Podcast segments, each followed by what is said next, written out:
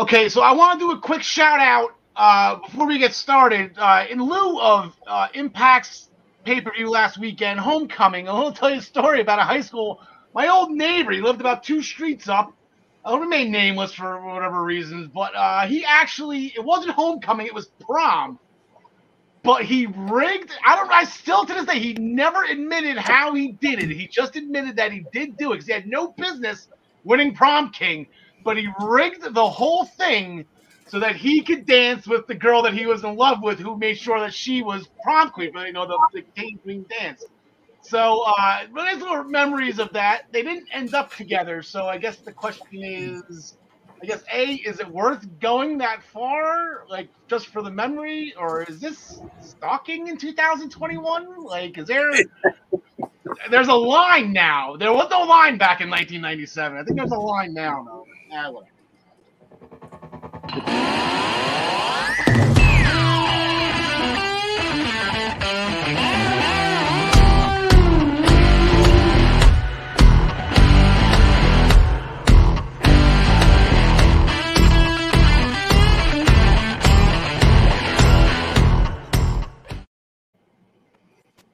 And gentlemen, welcome welcome to episode 65 of the Essential Wrestling Podcast, powered as always by the Eastern Observer. Oh, you can taste the power. Unfortunately, I made a promise last week that there was a 100% chance that we were going to be live this week. And the weather of New Jersey washed that all away. My softball team is in the championship games. It was supposed to be third or Wednesday, supposed to be Sunday. Everything got rained out. So the glorious purpose that is burdened upon me will now take place tonight.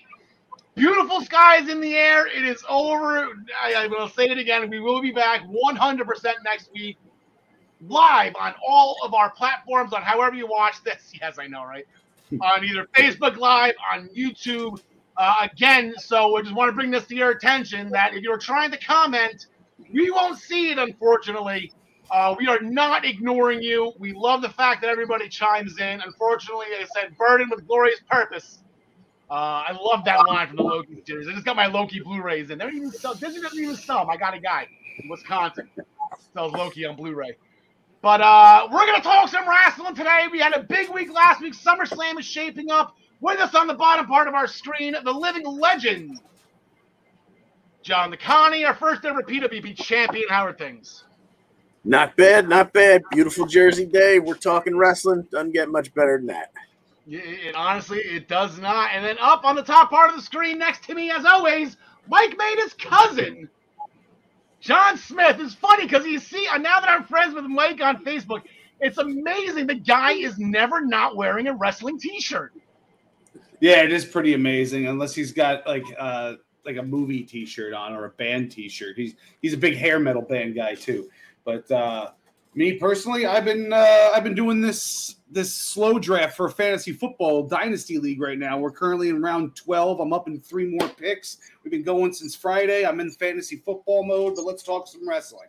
There you go. Hopefully, this thing, you told me it was four hours in between picks, right? So I think you're safe to do the show right now until it's your turn. It's- well, I mean, it's it's up to four hours. Some guys are picking right away. Some guys are taking a half hour. You know, I, I usually take about 10, 15 minutes, but uh, I'll, I'll, put it on pause while while we're doing this, just for you. All right, just make sure I'll, I'll make a nameplate for you. Make sure you can announce it just like you're at the NFL draft with the 12th uh, round pick, Andre yeah. the Giant. John's fantasy football team. I saw your name again, Andre the Giant. Andre lives in fantasy football. Some, somehow DeAndre Hopkins slipped to the fifth round in this dynasty league. Like, what, what are these people, idiots? So I grabbed him in the fifth round. That was nice. There you go. Uh, we've waited on today's show. We've waited long enough. Samoa Joe is cleared. He is an active wrestler, and he will be returning to the ring in two weeks. Both championship matches are now official for SummerSlam. Gary Hefty is back with us to discuss NXT UK and the Tag Team Championship match from this past Thursday. We make our picks for this week's upcoming shows, and you'll see the graphics are back. We got Ryan Joy back. The graphics and statistics are presented by MinutesToBellTime.com, and of course, our picks are sponsored by ProWrestlingPick'em.com. play against your friends, play against the universe. And guys, she'll like it too.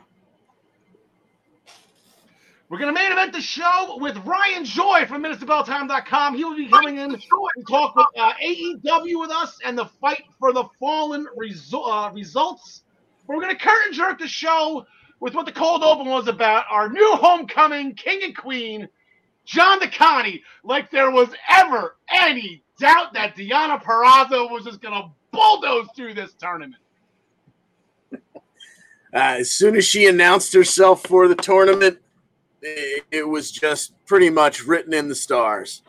So she now she went in with a mystery partner. But if you were, you know, reading the the rumor mill for the last month or so, once you saw the brackets uh, and there was only room for one mystery male partner, you pretty much knew who that was. They opened the show. Deonna came out and announced her mystery partner, Matthew, the drama king Rehwoldt, formerly known as Aiden English. He came out, uh, you know, exactly. We, we, we got a few bars out of him, which is, of course, all we wanted.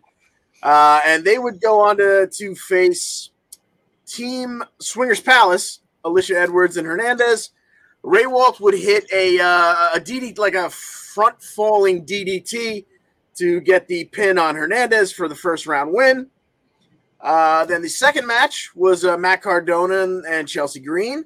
Uh, they would face uh, Little Petey Pump and Thick Mama Pump in their full chainmail head headgear and everything.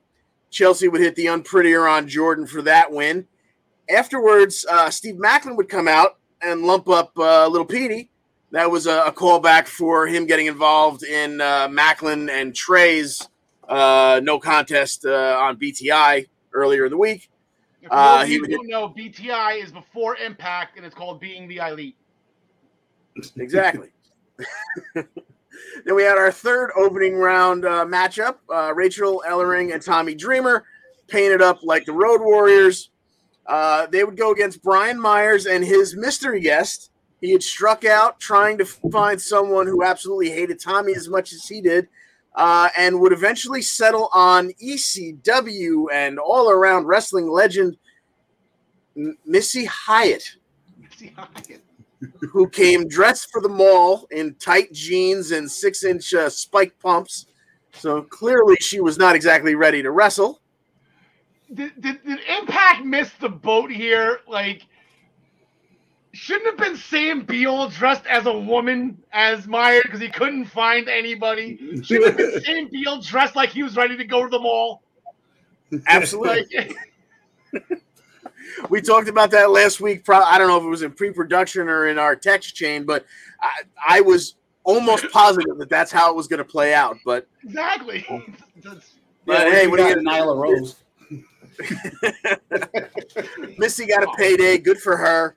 Uh, she tagged in at one point in the match, took about a half a shuffle step, tagged herself right back out, which got her a "You still got it" chant. Yeah. uh, Myers would survive a Spicolli driver and look for a tag later in the match. And at that point, Missy realized she had nothing left to do other than tag back in or completely bail. So she hopped off the ring apron, started walking up the ramp. Myers kind of chased her to the other side of the ring and was kind of up on one of the ropes, kind of lifting himself up, which allowed Tommy to scoop underneath him, get him in the electric chair. And Rachel completed the Doomsday device, and Ellering and Dreamer would eliminate Myers and Missy Hyatt. Uh, moving on to our fourth tournament opening round match, we had Decay facing Fallah Bahh and Tasha. Excuse me, Tasha Steelz. I only had down there. I only had their nickname down here, Fallah Flava. So excuse Fala me. Flava. I fell out of the chair. I was laughing. well, it, it, was was not a great uh, teaming uh, experience for Tasha as Fallah accidentally hit a corner avalanche on her. And in his dismay at the fact that he damn near killed her, uh, he turned around right into Crazy Steve's uh, second turnbuckle jumping DDT, and Decay would eliminate Fallah Flavor. Moving on to the second round, we have Deonna and the Drama King Uh, they would get past Chelsea and Cardona. Once again, Rehwoldt would hit that front falling DDT on uh, Matt Cardona for the win. And Decay would get past Rachel and Dreamer. Uh, when Dreamer hit a pile driver on Rosemary, uh, and he even got uh, Crazy Steve up in the fireman's carry, perhaps looking for the Spicolli driver. But uh, Steve would wiggle out. Uh, he would attempt a sunset flip. Uh, Dreamer sat down on it, trying for the pin. Steve, Crazy Steve, kicked out, reversed it into the old Raw roll up, and uh, Decay would move on to the finals where they would meet Deonna and the, the Drama King.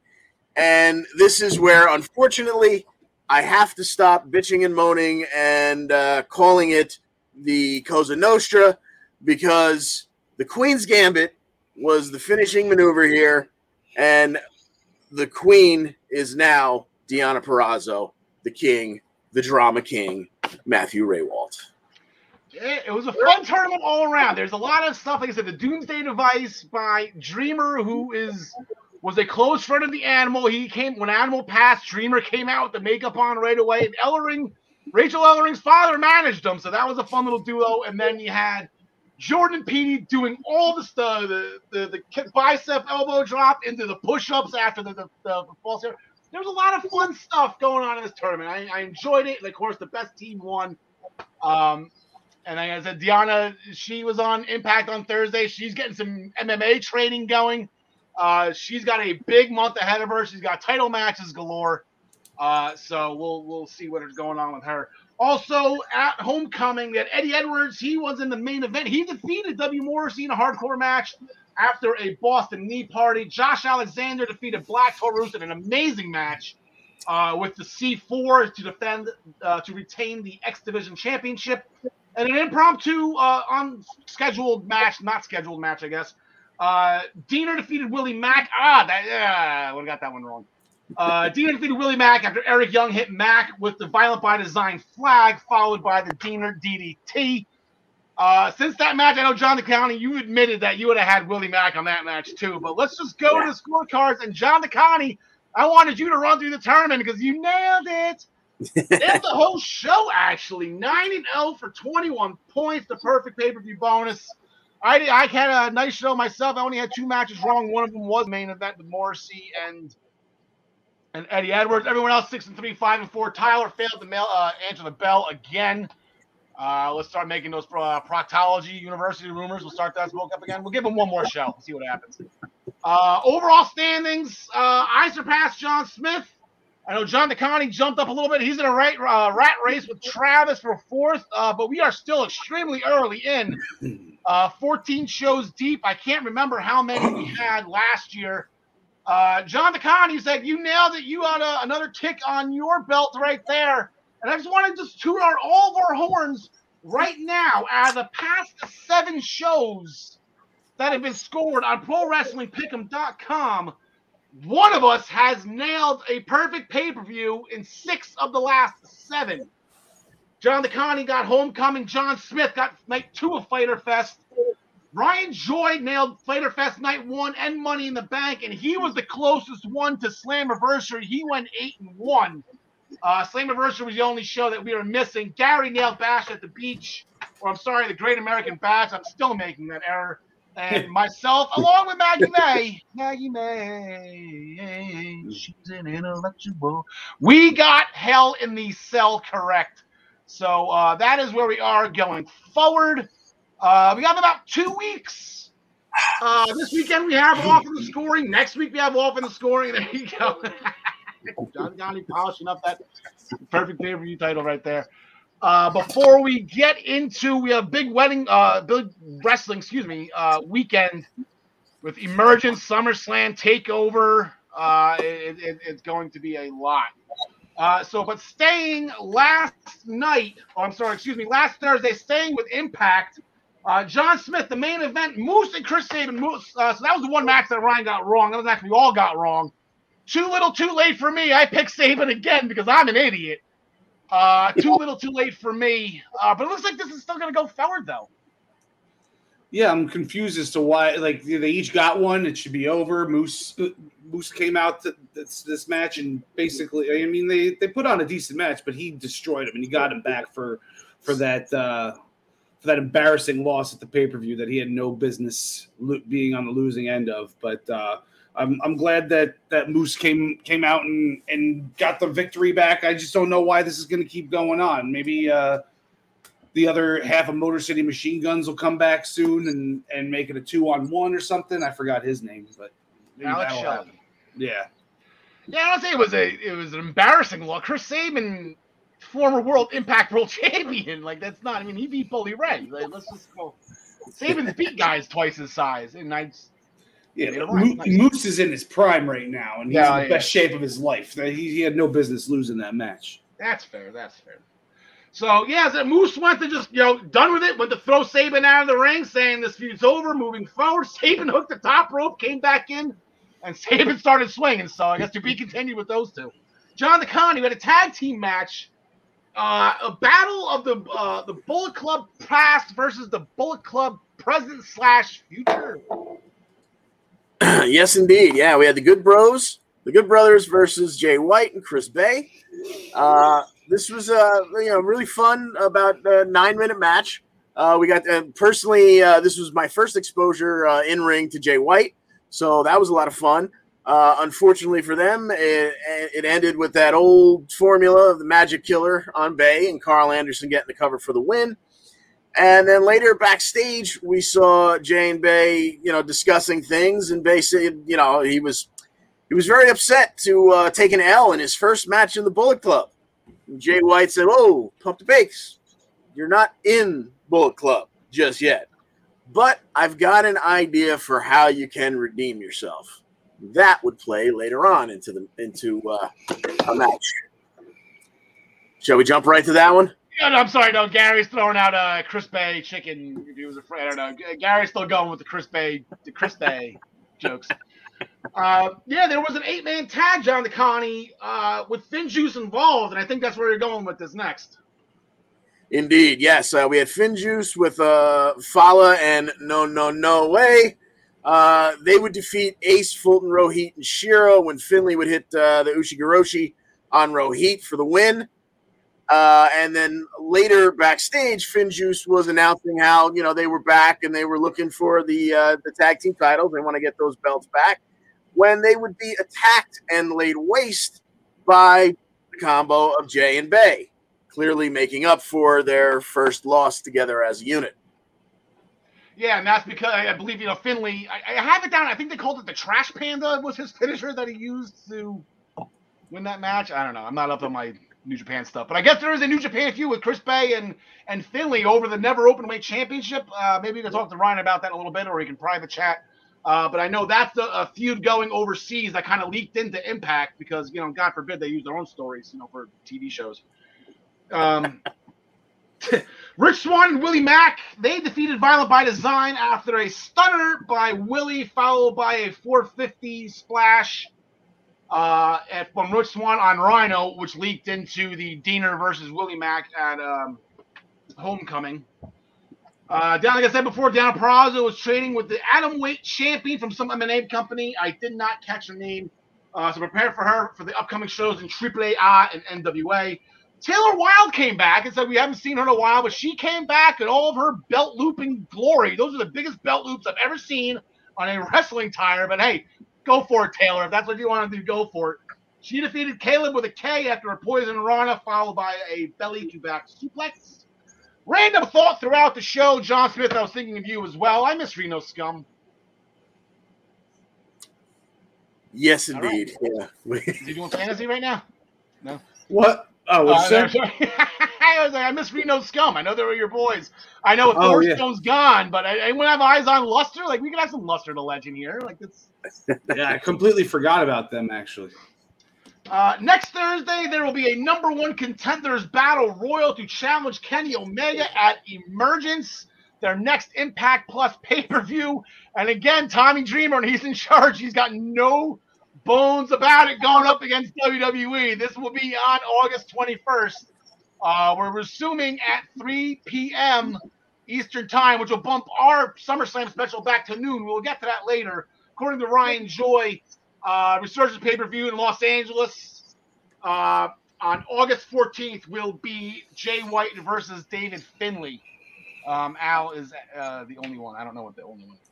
That, that was about you missing Reno scum. Oh yeah, probably. Yeah. eyes, eyes on Luster. Anybody? We got, I should should bring that up on Monday next time I'm on the Daily Wrestling News Show. Start a rumor about where Luster is. Uh, so that will be next Thursday. This Thursday, though, we actually have a number one contenders match for the Impact X Division Championship, where we're gonna have Jake something, Rohit Raju, Trey Miguel, and they're gonna dust off Davari and put him on here. So the winner get Josh Alexander. Not sure where, not sure when. Uh, John Smith. I don't know. This, this is a tough one to call. I, don't, I don't know if this is going to leak into uh, the pay per view. I I don't know. Uh, this this is tough. Um, I'm gonna go with Trey because I always pick Trey and he always loses. All right, there you go. White Fix was not broken, right, John Nagani? Yeah. Uh, didn't Davari leave to go work for WWE like a month ago? When the hell are they taping these things? I don't know. I, is, is this maybe this is Ari because I know Ari, Ari is still under his 90 day, right? So it wouldn't be Ari. It has to be Sean, right? That's Anyway, uh, give, give me Jake something just because, uh, uh, uh, just to be different. Uh, you, uh, Josh, you know, even though it's the X division, he'll fight larger guys, so that that looks like it would be a good match. I, I'm with you on that. I don't know why Jake is standing out here to me. I know Arya, uh, not Arya, Sean I- he's not on the contract. I don't know why he would get the shot. And Trey seems like they're not, you know, he's in that carrying cross category. I guess I don't know what the hell they're doing with Trey. I, I, I don't. Yeah, Jake something. Rohit's. I mean, I still have my graphic. If we're gonna do the defeat Rohit challenge, I'm all about that. I just don't think it's gonna happen again. I'll go Jake something as well. And then, uh, speaking of the Battle Royal, Sami Callihan is going to be in that Battle Royal next week, but he does not want to wait till the Battle Royal to potentially get his hands on Kenny Omega. Uh, then here comes Frankie Kazarian. Welcome back, former X Division champion, former tag team champion, uh, a guy who made uh, his name in Impact Wrestling back in the old Total Nonstop Action days. Here comes Frankie, the future Kazarian. Hop the barricade to jump to the elite. Uh, Tommy Dreamer potentially had a third member. Sami called BS. He ain't gonna do it. But it looks like he's gonna do it. He was talking about Eddie Edwards. So we're gonna have Sami Callihan and Eddie Edwards on the same team. Uh, uh, cats are marrying dogs. Hell is frozen over. A pig just flew over my head. The hell is going on here, John DeConnie? Is the elite this much of a problem? You know, th- this is what the setup for this match is actually what helped me get the perfect pay per view because I was all on Morrissey until they started, you know, uh, verbally filleting Eddie Edwards about, yeah, you- you're the, you know, you're the hood hood ornament of the company, you're the man, you are Impact Wrestling, and I was like, oh Jesus, you know, they can't pump him up just, you know, all that way just to get him into a, a, a six man tag. So yeah, I I think uh, the good guys, uh, not that Sami Callihan is often considered a good guy. I think the Impact guys will take this one: Callihan, Kazarian, Edwards uh, over Kenny and the Good Bros, just to make things fun. All right, if that happens, I doubt Kenny Omega's going to be pinned, and God knows Doc Gallows isn't getting pinned. So it's like Karl Anderson's going to be looking at the lights again, Sean Smith. Yeah, that's what I was gonna say. Karl Anderson's just there to take the pin. That's it. Uh, yeah, it just seems like you got to circle back. So my theory, Samoa Joe being the one to come back as a savior, I guess I'll take half credit on that. I was right that he's doing it. It was just the wrong company. But I, uh, I, I guess you got to circle back to Eddie Edwards being the savior. I mentioned this last week in a match uh, when FinJuice was getting jumped at the end of it. It seemed like Striker, Matt Striker, the play-by-play announcer, is starting this war. Like Impact has all these guys coming in, and it seems like okay, well, Rohit and Ace Austin, they've had enough of it. Look at the Impact guy goes. And I guess Sami's in that category too. But um, yeah, I guess sure. Eddie Edwards, Eddie Edwards with the guy bound for glory. Eddie Edwards beating Kenny Omega. I guess that's where we got to go with this. Guess, and why not? Screw it. um, so that is Impact.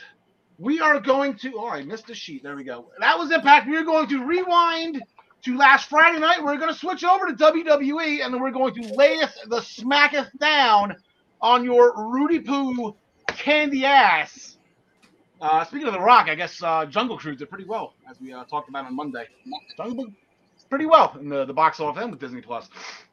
Uh, show started with John Cena yet again to get the crowd amped up for the show. Call Roman Reigns' reasoning for dodging him at SummerSlam stupid. Then here comes Baron Corbin looking for some help. Uh, John throws him a couple bucks. Apparently now Corbin's wife left him because of uh, I guess the whole foam dart to the nuts incident that uh, from Shotzi's tank the week prior. He is unable to perform. So Corbin's wife left him. I guess Corbin. Oh, yeah, he's going back to the missionary position. I guess Corbin was pretty good. Um, but so Oh, Cena threw him a couple bucks. Corbin kind of bitched at it. You know, beggars can't be choosers here, but Corbin decided to complain. That's not enough. Told me he could be in a movie, this, that, and the other. Cena got enough of them, gave him an AA. Uh, needed an attitude adjustment. Fast forward to the contract signing.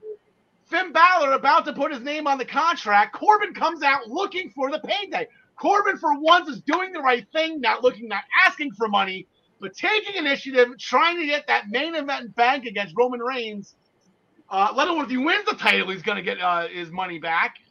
And then here comes Selfless John.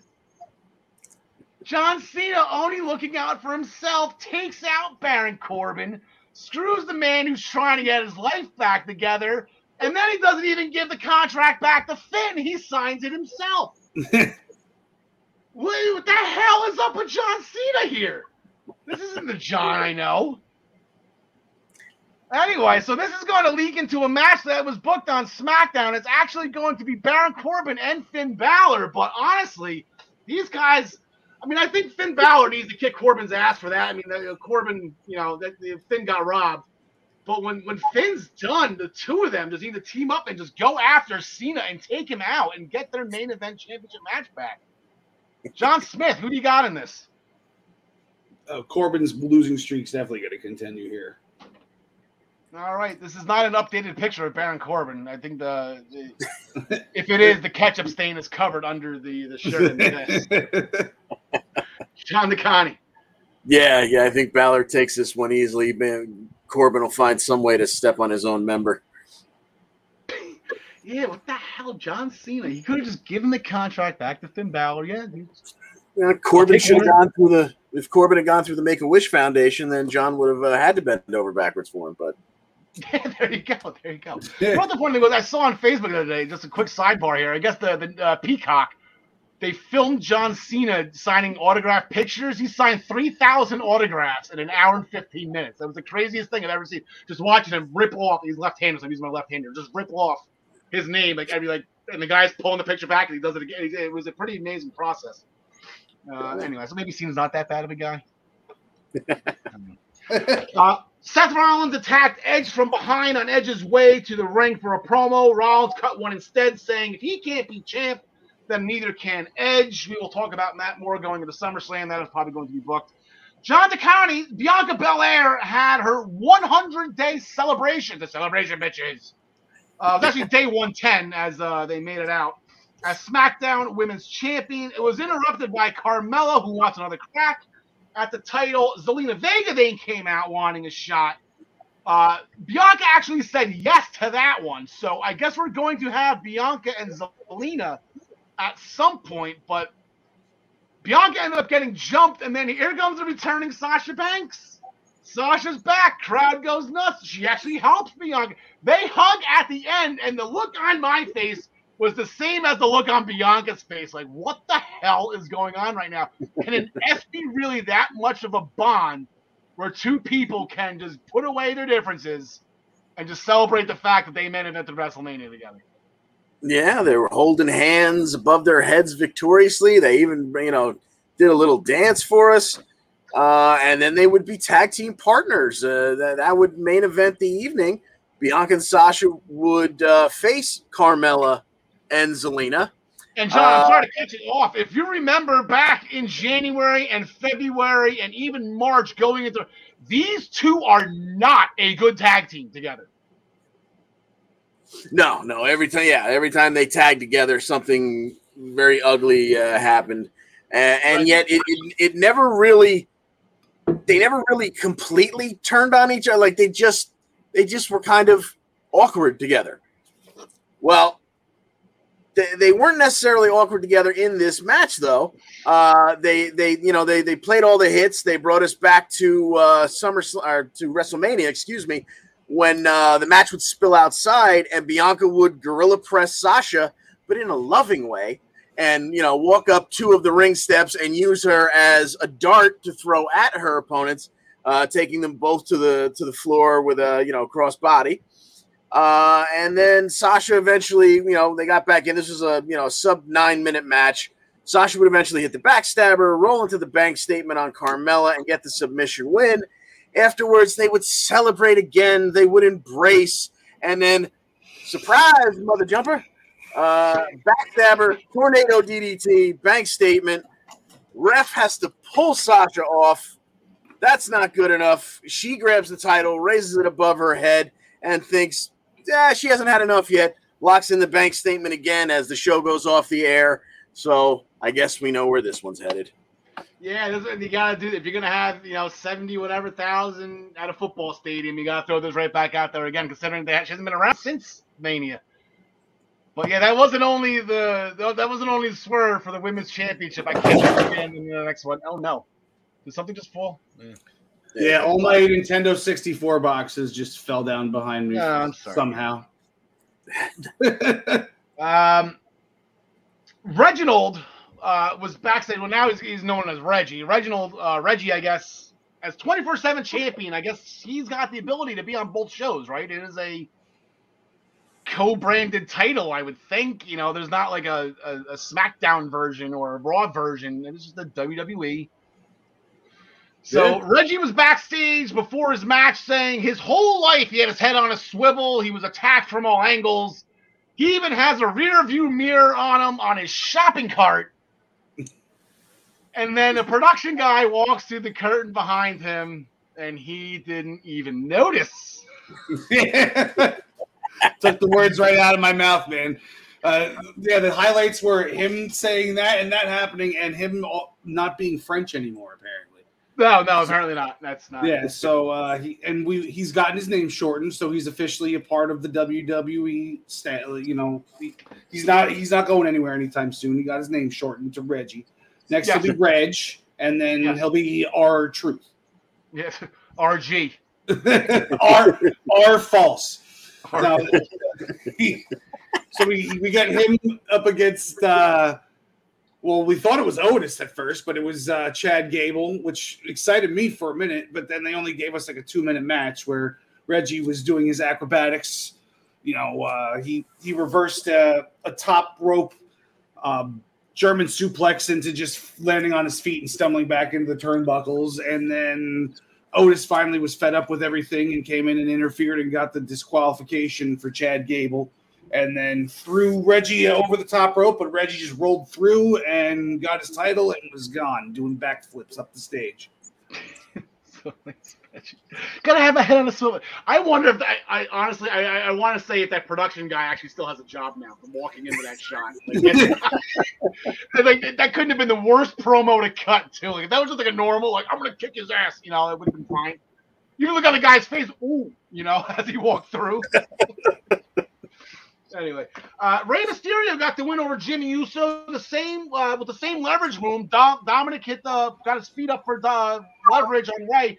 They did the same thing to the Usos that the Usos did to them twice. So I guess the series is now two to one. I'm sure they will continue on going forward. And then John DeConnie, we had a six-person tag, a six-man tag team match that is looking like we're headed to SummerSlam. Um, big win here, big uh, pinfall. Yeah, yeah, we had a six-person, uh, six-man tag. It was Big E, Cesaro, and uh, Kingsgay versus Apollo, Ziggler, and Roode. Uh, Ziggler would wind up going for a swing.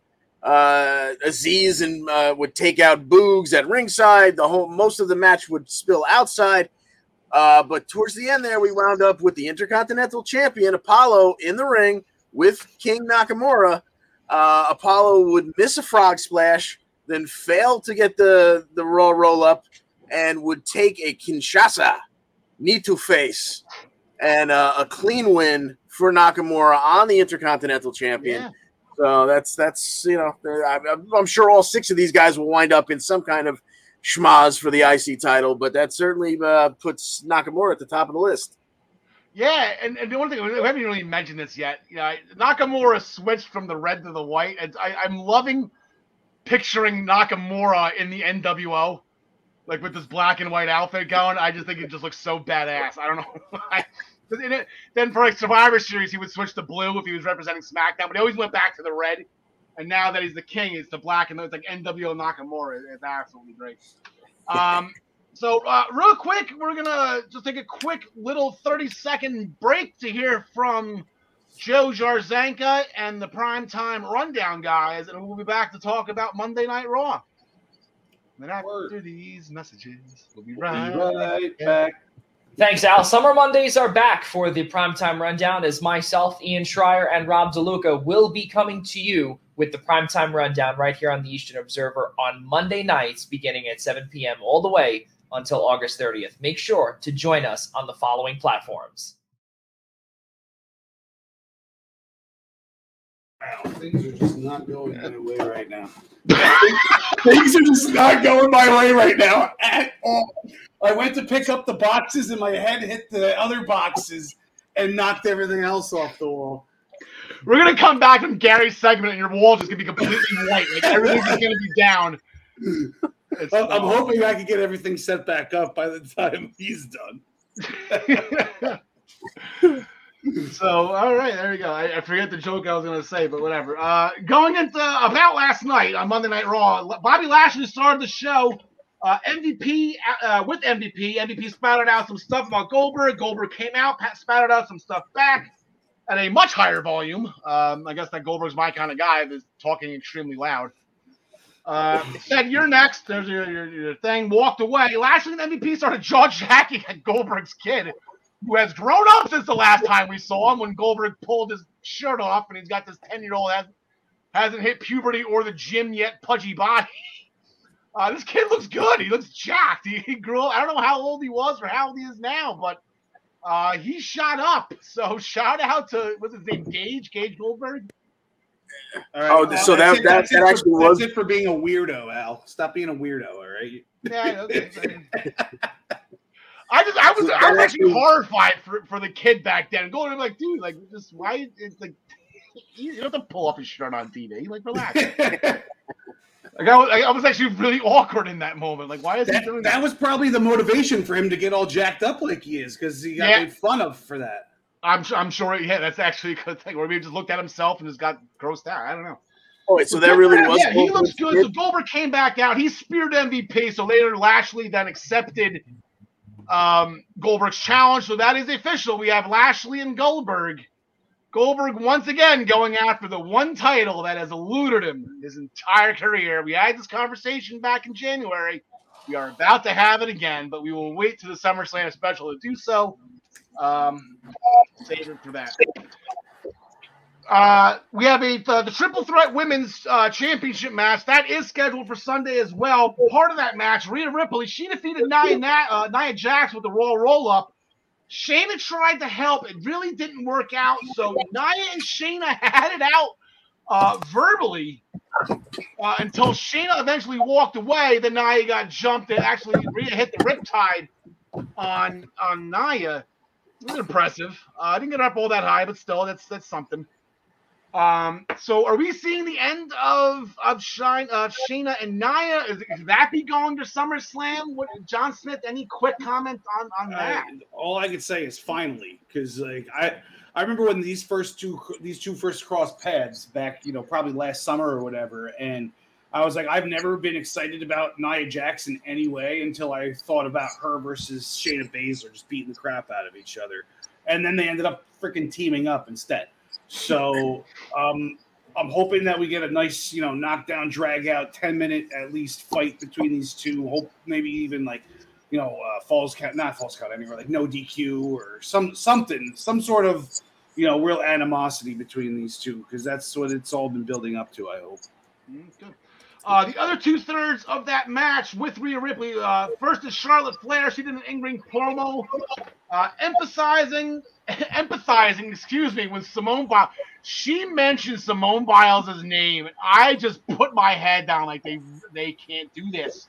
Oh no. They can't do this. I don't care if it's Charlotte or not. And she she she avoided it, and she's like, just listen to me for a sec. Twice she said, just listen to me. So she empathizes with Simone Biles with the, the struggles of being the best, and, I, and that's okay. That, that's fine. That's fine. But uh, and then so uh, remind everyone that she's been cashed in on three times uh, from the Money in the Bank, and that people who cash in Money in the Bank are cowards. A coward's way to win the title. So Nikki attacked her from behind again with a chair.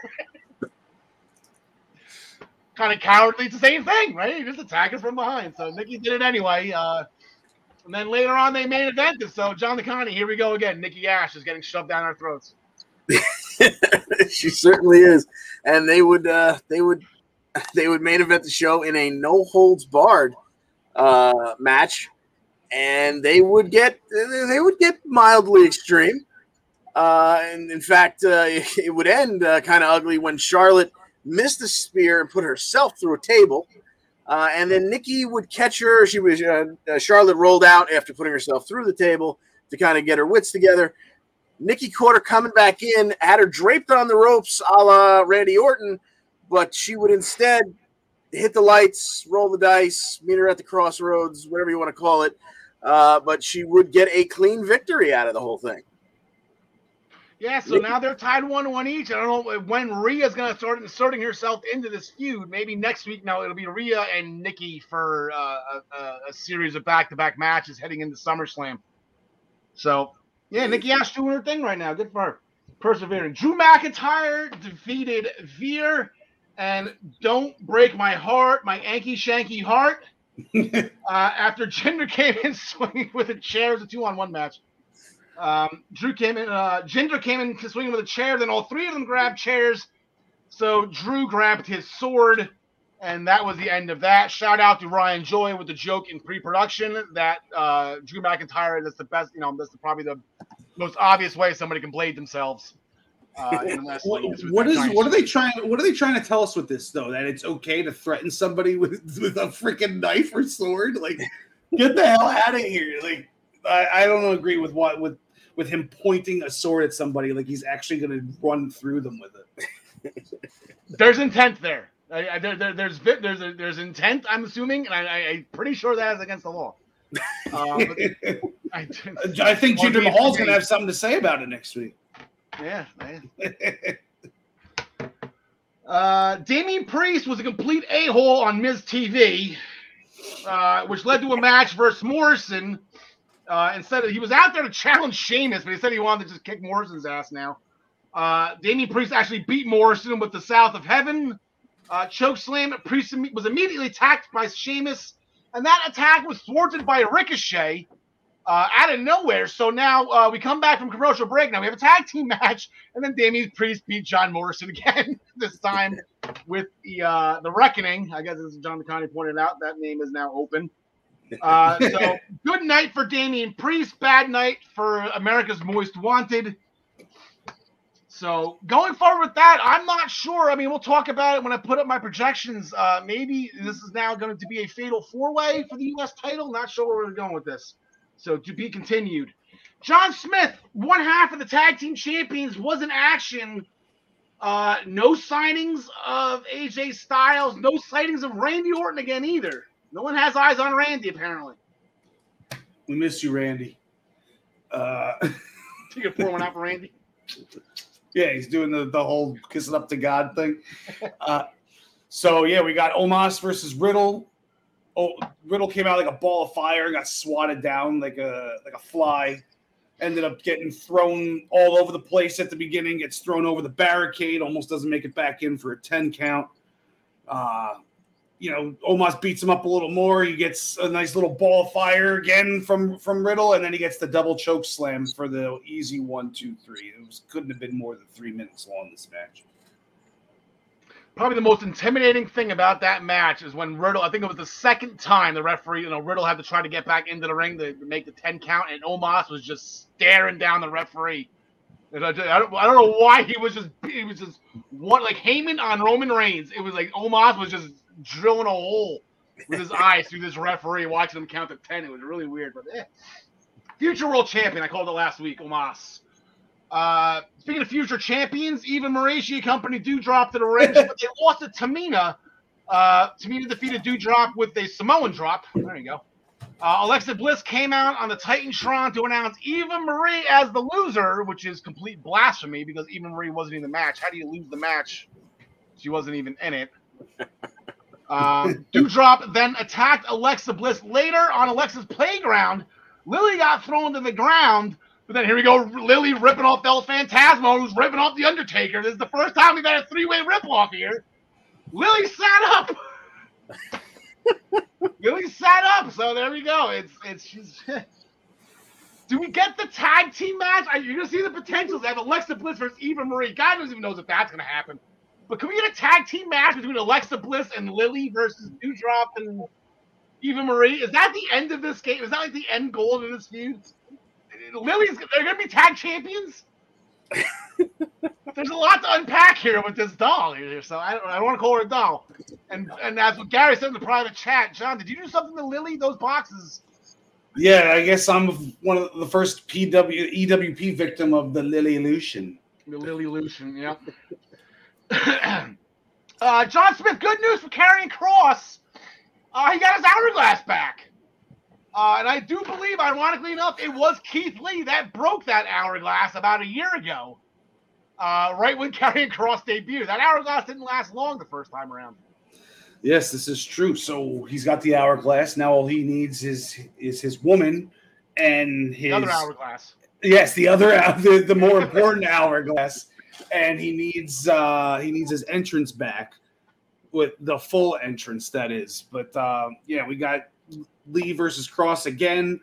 Um, I don't know why we needed to see it again, but I guess because because Lee got choked out last week, they wanted to give him one back. But you know, this was the first loss that Kross has had that was like legit. The the roll the roll roll up with Jeff Hardy's on feet on the ropes doesn't really count in my book, but like you know, the the champ to just the NXT champ to lose like this, I don't I don't like it, man. Like uh, they're they're castrating him before they even take that belt off him and bring him up onto the main roster. I don't understand what's going on here.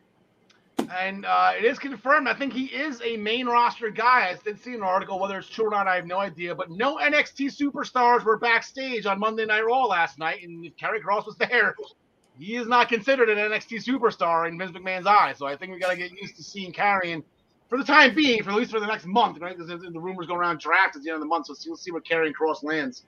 Uh, congratulations, Samoa Joe. Yep. And then uh, Mace and T-Bar, T-Bar. They got the win over a hometown favorite, Mustafa Ali, pop of the night, Mustafa Ali, uh, and his new tag team partner, Mansoor, uh, John DeConnie. Retribution's Yeah, music's this- pretty catchy. I still like Retribution's music. Yeah, yeah. Uh, so uh, yeah, Ali went uh, to climb uh, to hit some kind of top rope maneuver. T-Bar kicked Mansoor into the ropes, which knocked Ali down.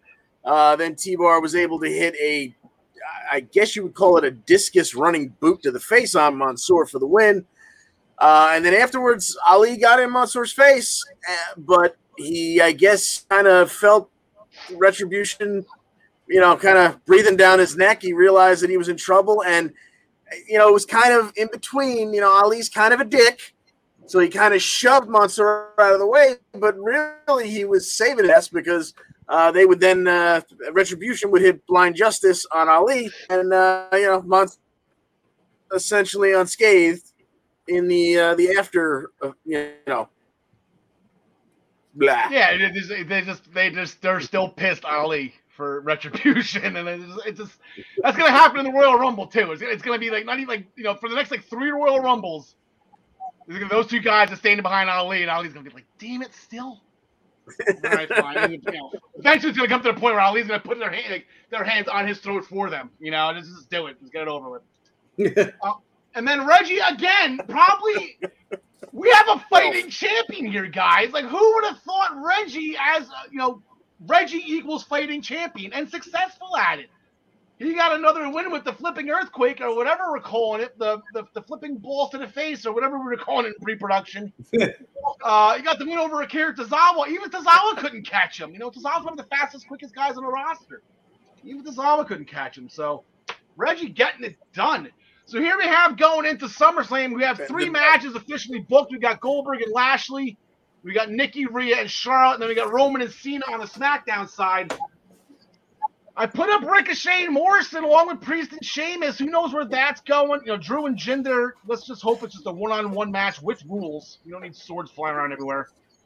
Um, Alexa and Eva Marie, you know, the tag team championships, you know, Styles maybe just took the week off. That's fine. Somebody's got to get eyes on Randy Orton, let him know that Riddle's getting his ass kicked on a weekly basis here. Uh, Natalya had successful ankle surgery, from what I've been hearing, and what we uh, Ryan Joy and I discussed on Monday morning on the Daily Wrestling News Show. They will not be vacating the tag team championships. So uh, Tamina's going to fly solo for the time being, and then when Natalya's back, they got Tegan and Shotzi up next. They won that number one contenders match or I guess champions contenders match, whatever you want to call it, you know, whatever AEW doesn't call it and Vince now does. Uh, the six way intercontinental title match, that'd be a lot of fun. I hope all, all six guys will be in that. Uh, Bianca and Sasha and Edge and Rollins, those are pretty much uh, gimmies for the moment. So, uh, John DeConnie, anything real quick SummerSlam related? Uh, no, you know, just interested to see exactly how that uh, intercontinental match shakes out. You know, do they do they do a ladder match? Is it just a you know, the four corners match, some kind of elimination match. It'd be interesting to see how that actually uh, comes to fruition. John Smith, anything SummerSlam related before we get out of here? Before we give you a break? As long as Goldberg doesn't win that title, man, that's all I care about. all right, it's, it's, to be discussed, I guess. Unfortunately, like I don't know what they're doing with this. So, gentlemen, we will bid you adieu for the time being, and we are going to fill up the screen with a whole bunch of handsome and a nice little uh I don't say uh, romantic scenery, but you know, we got a different view of Garrett. There you go. Look out, ladies. Garrett, we have the top of the evening to you, my laddie. Yeah, evening. Uh, hope you're doing well. Yeah, hopefully my picture doesn't fall off the back wall like all the John stuff did. So hopefully we'll be all right. Yeah, is like, and I'm John Smith. I think he had something to say about Lily in pre-production. I don't think you were around for that. So let's just keep Lily's name out of your mouth. I think we're going to be good to go. Oh, so well. We had a tag team championship match. Was that? Oh, that was from last week. That was two weeks ago. My bad. Mustache Mountain. I never changed yeah. my headlines from the week prior. copy and paste. I was Mustache wondering. Mountain I was like, got the job done against Symbiosis. Uh, Eddie Dennis tried and tried and tried but it wasn't to be. Yeah, I mean, it really was. Um, it went like we hoped, or like I'd said, that I hoped that that Mustache Mountain were going to take it. Um, very, it was good, hard hitting match. One scary, one moment that did scare me when the time that Tyler Bate came off the ropes and Tyson T Bone caught him and gave him whether it was a you call it a German suplex or a belly to back, whatever overhead, whatever way you want to call it and I was worried that Tyler wasn't going to get over because he flipped as well, but he got there. Um, but there's a lot of stuff. We had the Tyler Driver 97 being hit and broken up or whatever, and then we came through to the finish where obviously they had the burning hammer and with the, the knee drop fall on, oh, I'm nearly going to say T-Bone, it was on Primate who was pinned mm-hmm. um, to get them. And then afterwards, obviously, we had Pretty Deadly coming out, foreshadowing where we thought they might go next um, coming out, which what the WWE Twitter handle uh, is or Twitter stream is calling a dream match. Apparently, um, pretty deadly against Mustache Mountain. So yeah, yeah. Um, sure, I, am looking forward to it. Don't get me wrong. I, know, yeah. Okay. I could see it. I could have seen it. That's pretty deadly in my dreams, but that's just. If Pretty Deadly had called it a dreamy match, I could have seen that working or whatever, like instead of dream match. But still, uh, but no, I mean it, it, was a good match between them, and I'm looking forward to where it's going afterwards. So. Yeah, I mean that, that's the logical place next to go. As long as Trent and Tyler are together right now, and we're used to seeing them together, might as well at least give them, you know, give the notch on Pretty Deadly's belt. I can't yeah. imagine but then again, Mustache Mountain, they didn't. They have never had those titles. They've had you know no. the stateside NXT championships, but they've never had the UK. So I mean, it's like Ryan was Ryan was asking obviously in pre-production when I when I jumped in, he was talking about when maybe an NXT UK takeover would happen, and that's the sort of match that you could see if things are starting to open up a wee bit here as far as wrestling shows and so on. If they manage to hold that off even for a month or two, say September, maybe early October, doing that in front of fans, doing the title change if they do it, Yeah. with Mustache Mountain would be great. I don't know that they'll hold off that long. It might well just be TV, but Or if you do the swerve in front of fans, like I said, Yeah. we're waiting on this too. This is the this Yeah. is like the next like.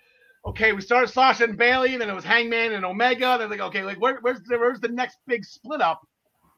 And it's Trent and Tyler. Is we've been waiting a long time for it, you know. true, Uh, very true. Satomura walked into the women's locker room. Everybody was fully dressed, which made me mad or sad. Both. But but uh, and I was like, well, what is oh, man. Um, but Meiko said she wants someone to step up, just like Amal did, and that caused a ruckus because everybody wants a shot. And then Meiko smiled and she exited. So she just threw she threw a live grenade into that locker room, yeah, and it, it got the job done. And that's what Meiko. I think everyone's gonna get their shot at Meiko. This is gonna be a lot of fun. yeah, it'll be good. Just and I honestly think having her about is going to be so good for the women's dressing room as well. Uh, having her to help train some of them and, and Yeah. look at some as well, like backstage or whatever. So it'll be great. And it seemed to be the women's, you know, other than the main event, the women kind of stole the show because we had that, you know, Yeah. you know, quote unquote grenade in the locker room.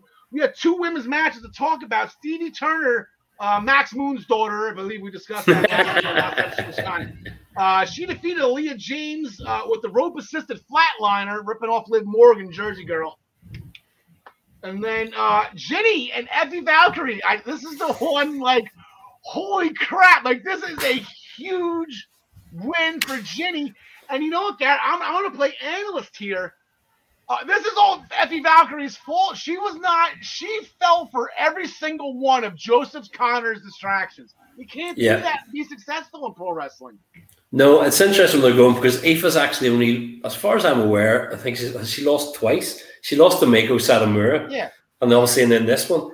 And you're going, as you say, were all the stuff that was going on with Joseph Conners, all the, the outside interference, all the things he was doing, as you say. She went for it, she went for it, she went for it.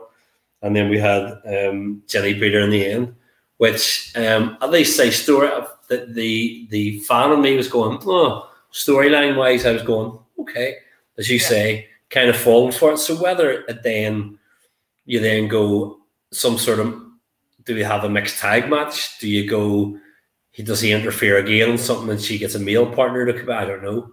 Yeah. Um, it'll be interesting to see. And I was surprised, and and it's the only time I've been right in a long time for the Stevie Turner Aleah James match. When Stevie Turner came out, I went, "Has she turned heel? Is she meant to be Yeah. back?" Because all of a sudden, I thought, "Is she?" And then when the match started, I went, "Oh, she is." Um, I Yeah, said, "Well, that's good. It makes in when she was walking the aisle. There was Yeah. piped in. yeah." Although there, I didn't hear any sixteen-time world champion piped in, uh, like there was on Raw. Obviously, when Drew was coming out, but however. but but no, yeah, no. But as you say, there's been, there's so much emphasis on the women's division in NXT UK. It's great to see it. So. Yeah, so now I don't know if Aoife Valkyrie is going to return to the woods. You know, she lost to Meiko. She was gone for a couple of weeks trying to. She, if she goes back to that wooded or whatever that training thing that she likes to do, she needs to bring some type of electronics with her because she needs to watch videotape of how not to fall for distractions. Yeah. You know, she can train all she wants. She's great, but she needs to mentally be better at that.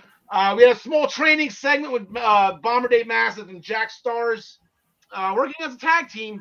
So uh, that's going to happen at some point. And we talked about that last week. We're going to talk about it again going forward. But we're going to get the match that we've been waiting for. The show started with Yes. Jordan Devlin defeating In Action with the Devlin side. Uh, Post match, Jordan Devlin had to talk some smack about A Kid, in which A Kid comes out on crutches, but he didn't need him. The oldest trick in the book. And then uh, this is what we're going for. He's medically cleared. We're going for the Iron Man match. And uh, before we get into it, Gar, again, bold statement.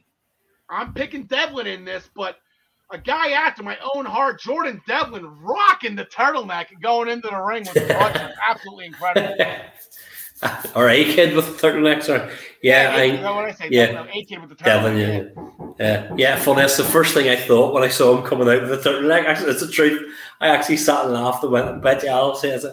Uh, um, no, I'm really looking forward to I hope that it kind of it ends maybe like one all and it goes into five minutes sudden death or it ends two one. I hope it's not like six five or something like that in, in 30 minutes. And I don't think it will be just so bad, but I'm really looking forward to it. And I what I have to say, I'm picking Devlin as well. Um, I really do think that they. I mean, it would be a big win for a kid to beat him, but I think that the, that Devlin's going to be getting quite the push um, very shortly, and so I, I would say he'll take it as well. But it's going to be an outstanding match. Also, if anybody has never who's listening to this, if you've never seen a lot of NXT UK, tune in next week for that match because it's going to be outstanding you know, the the first time around, I believe uh, they changed uh, the o Webster's dictionary, the Irish dictionary, to you know clinic, and there's a picture of those. um, yeah. Now, here's the thing: like I'm going Devlin. that's I'm not picking against Jordan Devlin. Uh, it's a hard pick, but my mind is telling me a kid is a it has these heritage cup matches, all of these multiple pinfall matches where you can lose one, still come back and win. He's already trained for this not for 30 minutes. I think the most he went with, you know, was 18. Yeah. I think the final when he won the cup, he won the overtime, but um, with breaks in between though. So it's a little bit longer match, but he's used to these multiple full matches. So I'll give a kid a strategic, uh, I guess, advantage on paper. Yeah. But, um, and the, I, I mean, and that's actually the sort of thing storyline wise that you could see um, coming up in commentary from Andy Shepherd or Nigel McGuinness kind of mentioned that as, as the match goes on. It's the sort of thing you could see Nigel coming up saying, Do you know what? He's been used to this. He's got the stamina for it. So that's, that's, that's a very good good call. That's my good idea for the day. Everything you're not you're not just you're not just a pretty face. Right. His glasses aren't just for show. Gary, uh, thank you so much for uh, for coming in. Like I said, we pre-taped this. The sun is, I believe, the sun is still shining. It is. Uh, I appreciate the intimate was the word I was looking for before the intimate setting. uh, we hope to see you here again. Anything uh, SummerSlam related you want to talk about? I said I know uh, your WWE guys. Want anything you're looking forward to that you just want to throw out there? And one one thing that does concern me, and it's, it's the opposite side of what John was saying. I do I do think we could see Big Bad Bill just to say he's had it, something taking the belt. We could hear a big Goldberg. Yeah, Gold, I'm worried. I'm so torn in that match. Yeah. So if it was WrestleMania, Lashley, no worries. But the fact yeah. that this is a mid-year, like, it's just I am just so torn with this. Uh, I'm not going to make my call. Probably, I'll probably be sitting here like this, banging the pen on my head in the summer. like make a decision, you know. But I just, I just don't know. So, Gary, thank you again as always. We will see you next week talking about a doozy. Looking forward to it. Oh yeah, see you then. All right, so we're gonna bring John Smith back on. John, everything in order? Anything else fall down? Oh, that's Ryan. My bad. uh, the, everything's back up where it should be. I, I arranged it a little differently, so hopefully they won't fall this time. Oh, I am up next in my draft right now. I got Ryan Fitzpatrick all queued up right now. Don't you already have three? I saw three quarterbacks on your, your team already, right?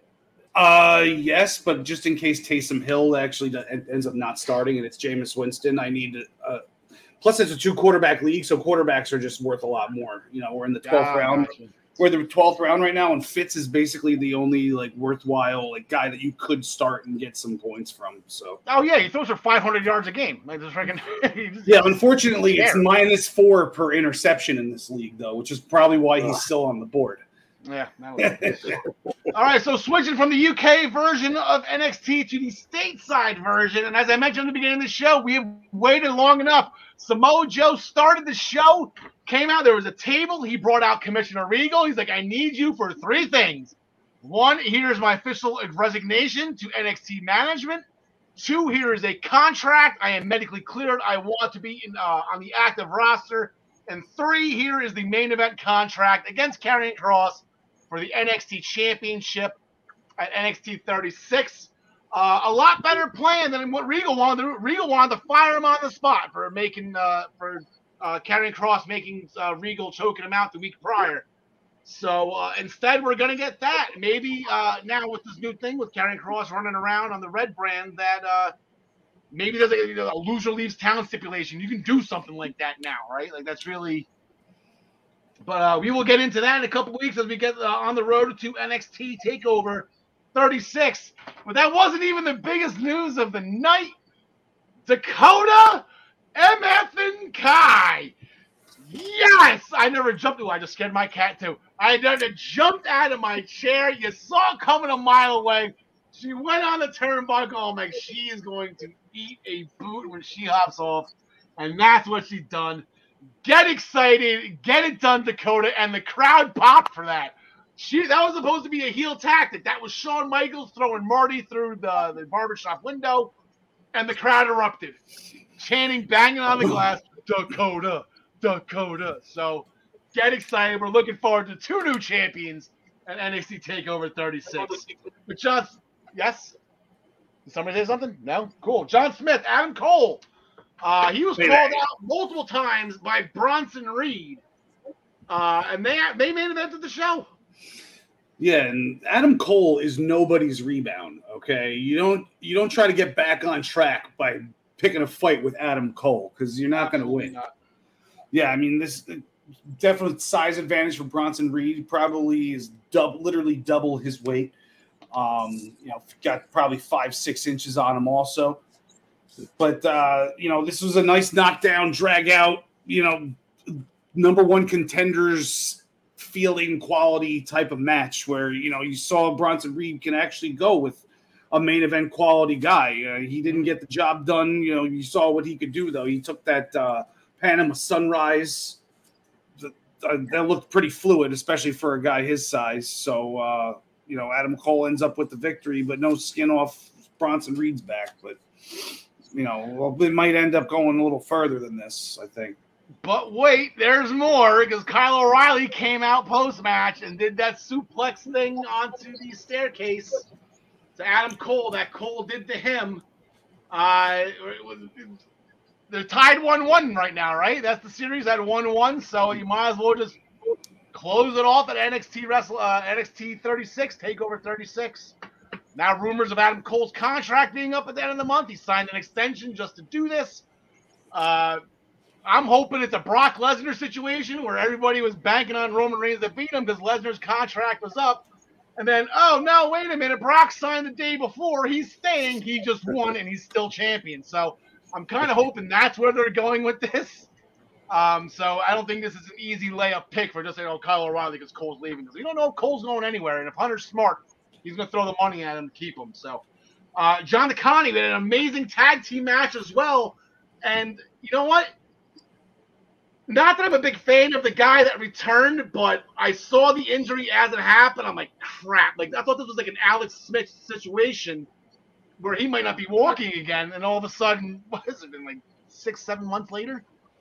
Yeah, yeah, it was quite a surprise. We had uh, Dunn and Lorcan versus Champion Thatcher, and they just, you know, tore the place down for about 12, 13 minutes uh, until uh, late in the match. Thatcher was outside at, at ringside, and Ridge Holland would return and absolutely erase him with a, uh, a, a excuse me, a lariat at ringside. Uh, that would leave Ciampa in the ring, and Dunn would hit the bitter end for the win. But that's not where it ended because Dunn and Lorcan would uh, make would hold Ciampa down and make him watch as Holland just beat the ever living hell out of Thatcher back and forth. You know, ragdolled him around the ring, and then finished off the festivities with a headbutt for Ciampa himself. And then later on, as we watched them leave, uh, the, you know, the, the camera they, they don't have a, a male backstage uh, uh, interviewer, but the cameraman was asking some questions a couple times throughout the evening. And uh, he asked Ridge Holland on his way out, Why did you attack Thatcher? And Holland replies, None of your business. Not the first person I've smashed up, and it won't be the last. So he's back in a big way. So that, that uh, triumvirate right there is looking pretty imposing. And it's gonna be even better when Danny Burch gets back. Once the governor's involved as well, that's gonna be that's gonna be a force on the record. I that's a great team for war games. How long you know it's when's war games? We got like three, four months now. Like let's start petting now. Now that there's no undisputed era, you know, okay, so it's, it's one undisputed era versus somebody. You know, Yeah. okay, so that they're done. Uh, now we have this other foursome, but we also have Legado. We also have Hit Row. Like what they did with the first one, the three teams of three. I thought that was a pretty cool idea. So to be continued with that, we have a long ways to go before we get to war games. So just Yes, indeed. Uh, Cameron Grimes' cowboy boots on that golf course were absolutely incredible. Uh, that whole series of events with LA Knight, uh, Cameron Grimes being his caddy, making him uh, wash LA Knight's balls for 30 minutes, uh, golf balls, excuse me. Sorry, I forgot a word there. With the little washer. Um, long story short, they were betting money, uh, whatever. Cameron Grimes ends up winning. I think it, like, it ends up being like a twenty thousand dollar bet against grizzled young veterans of all teams. I came in with a golf cart and their scarf was on the, the golf cart. That was pretty funny. Cameron Grimes hit a hole in one while also hitting LA Knight in the balls with his backswing and then in the head with his follow through. Uh, so three for the price of one from Cameron Grimes as that just keeps on going, and it's been absolutely gold. I Spy Jersey Girl again. Kacy Catanzaro getting it done with Kayden Carter. They defeated Franky Monet. Franky Monet's finally in the L column here. Uh, and Jessica Kamea after Robert Stone threw in a purse to try to help Franky, which ended up causing distraction, leading to that 450 net breaker combo from Kacy and Kayden for the win. So Franky, Franky Monet, she scares me when she makes that face. Like I don't like. I, can't imagine Morrison doing something wrong to the point where she actually I, I, it scared the hell out of me. Like I, I don't know how Morrison deals with the face alone, but just scared the crap out of me. Uh, to each their own, but uh, she just was not happy with Robert Stone, and that looks like it's coming to a screeching halt. Maybe one more uh, comic Larife thing, uh, maybe tonight or next week, and then it's uh, Robert Stone's going to get his ass kicked by Franky Monet. I look forward to that match between those yes. two. Yes. Uh, Zoey Stark is looking for a girls' night out with Io Shirai to strengthen their bond as NXT Women's Tag Team Champions. Uh, Io eventually agreed, so I guess that means we're going to go braid each other's hair and talk about boys or something like that. I'm not really sure what girls do to bond anymore. I just, I've seen videos, but I don't think that's correct. Cool. Uh, Mandy Rose was spotted. Speaking of fun videos, uh, Mandy Rose was spotted backstage talking with Gigi Dolin and Jacy Jayne. Uh, Gigi, I know Jacy not too familiar with, but it looks like maybe she's trying to form a little female faction of her own, maybe Absolution 2.0. Maybe. Could be. Uh, hope not. Uh, and then uh, we had the breakout tournament. Uh, we had the third first round match where Carmelo Hayes beat Josh Briggs, Josh the Gigs Briggs uh, with a scissor kick off the top rope, I, uh, Valkyrie uh, to advance in the breakout tournament. He's going to take on Duke Hudson, who's doing commentary during the match in the semifinals in a couple weeks. So we're going into NXT uh, tonight. We have the final first round match. Uh, it is going to be Joe Gacy versus Trey Baxter. Uh, Joe, not too familiar with. Trey Baxter used to have another name and actually wrestled in a Super X tournament uh, this earlier this year for Impact Wrestling. Uh, Blake Christian was his name, John DeConnie. You're nodding your head. So you're going to give uh, Trey Baxter, he's tournament proven. Yeah, he's tournament proven. He's uh, he's a heck of a high flyer. Uh, I would be surprised. Obviously, I don't know anything about Joe Gacy, but I would be very surprised if uh, he did not go over here, Mr. Baxter. John Smith.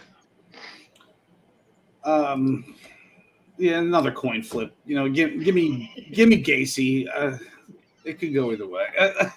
these things, like these breakout tournaments, they're so hard to pick. They're they're literally like you don't have any info. You know, there's no Right. ang- there's no angles. There's no you don't know who they're trying to push. It's like this is where you find out what they're trying to who they're trying to push. You know. Yeah. Uh, Stormy's telling me right now, is my cat Stormy. He's telling me he's going with uh, Trey Baxter. Uh, he has a cousin, a dog named Baxter, so he'll go with that pick. My sister's dog. Um, Hit Row did a backstage promo, talked some smack about Legado del Fantasma, as well as Imperium, who were their opponents that night. Big story here. Uh, same as uh, who was I just talking about? Same as A Kid. I was just talking about the last segment. All right.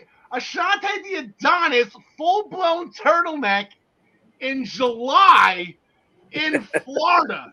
that is a bold statement. I like it. Uh, didn't really work out too well for them as they actually didn't get the win over Imperium. Uh, they lost by interfer- uh, after interference by Legado del Fantasma, leading into the European elbow drop uh, powerbomb combo for the win. So it looks like Imperium's going to be the one that's going to be probably going up against MSK uh, at Takeover at some point soon for the tag titles.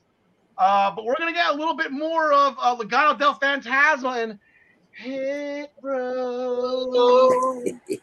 Hit Row. John Smith, who do you got? Uh, give me hit row. I see Legado losing at every step of the way until Santos takes that title off of off of uh, Swerve. All right, John Connie. I have to agree with that. Give me hit row. Okay, uh, then we got uh, a big, uh, the next big money match for Diamond Mine. They had a sit down interview with Wade Barrett. Wade Barrett's doing a lot of sit down interviews. Actually, doing a pretty good job as an interviewer. Uh, Roderick Strong uh, wants to take out Bobby Fish. Undisputed battle is correct. So we have Adam Cole and Kyle O'Reilly on one side. We got Roddy Strong and Bobby Fish on the other. John DeConnie, what are you thinking here? Uh, I think uh, Roddy Strong gets it done. Uh, maybe because he's got some seconds and thirds at ringside. Maybe some some heel tactics going on here. I'm not exactly sure what to do with Bobby Fish here. I, I feel you know, Bobby's gonna put him over, but like, what, what does Bobby? You can't beat him. Join him here. I know he's uh, Kushida. Kushida Fish is a great tag team, but you know he's cruiserweight champion at the time. I don't know what we're gonna do. I got I got Roddy as well though, John Smith. Yeah, give me Roddy. I'd like to see go like Roddy versus Kushida at at the pay per view, and then Yeah. Bobby Fish joins the Diamond Mine to help him beat Kushida and win that that title or something. Maybe. Yeah, I like that. that. And then uh, the way uh, they were worried, or I guess a better way of putting it, placing blame on each other for what happened with Austin Theory running away from home. Running away from home. uh, it was interrupted by a gift for Indi, which was a drawing of Dexter in the way, which almost made Johnny throw up. Uh, Papa John was not happy, so Indi had a proposal, for lack of a better term. I, I actually wrote down, love her or leave her, but I guess they're going to call it a love her or loser, loser match. So if Dexter Loomis beats Johnny Gargano, then Dexter gets to date Indi. If Johnny wins, then the whole thing is over. Uh, the way can move on with their lives without Dexter Loomis in it, and they can resume searching for Austin Theory. I'm assuming.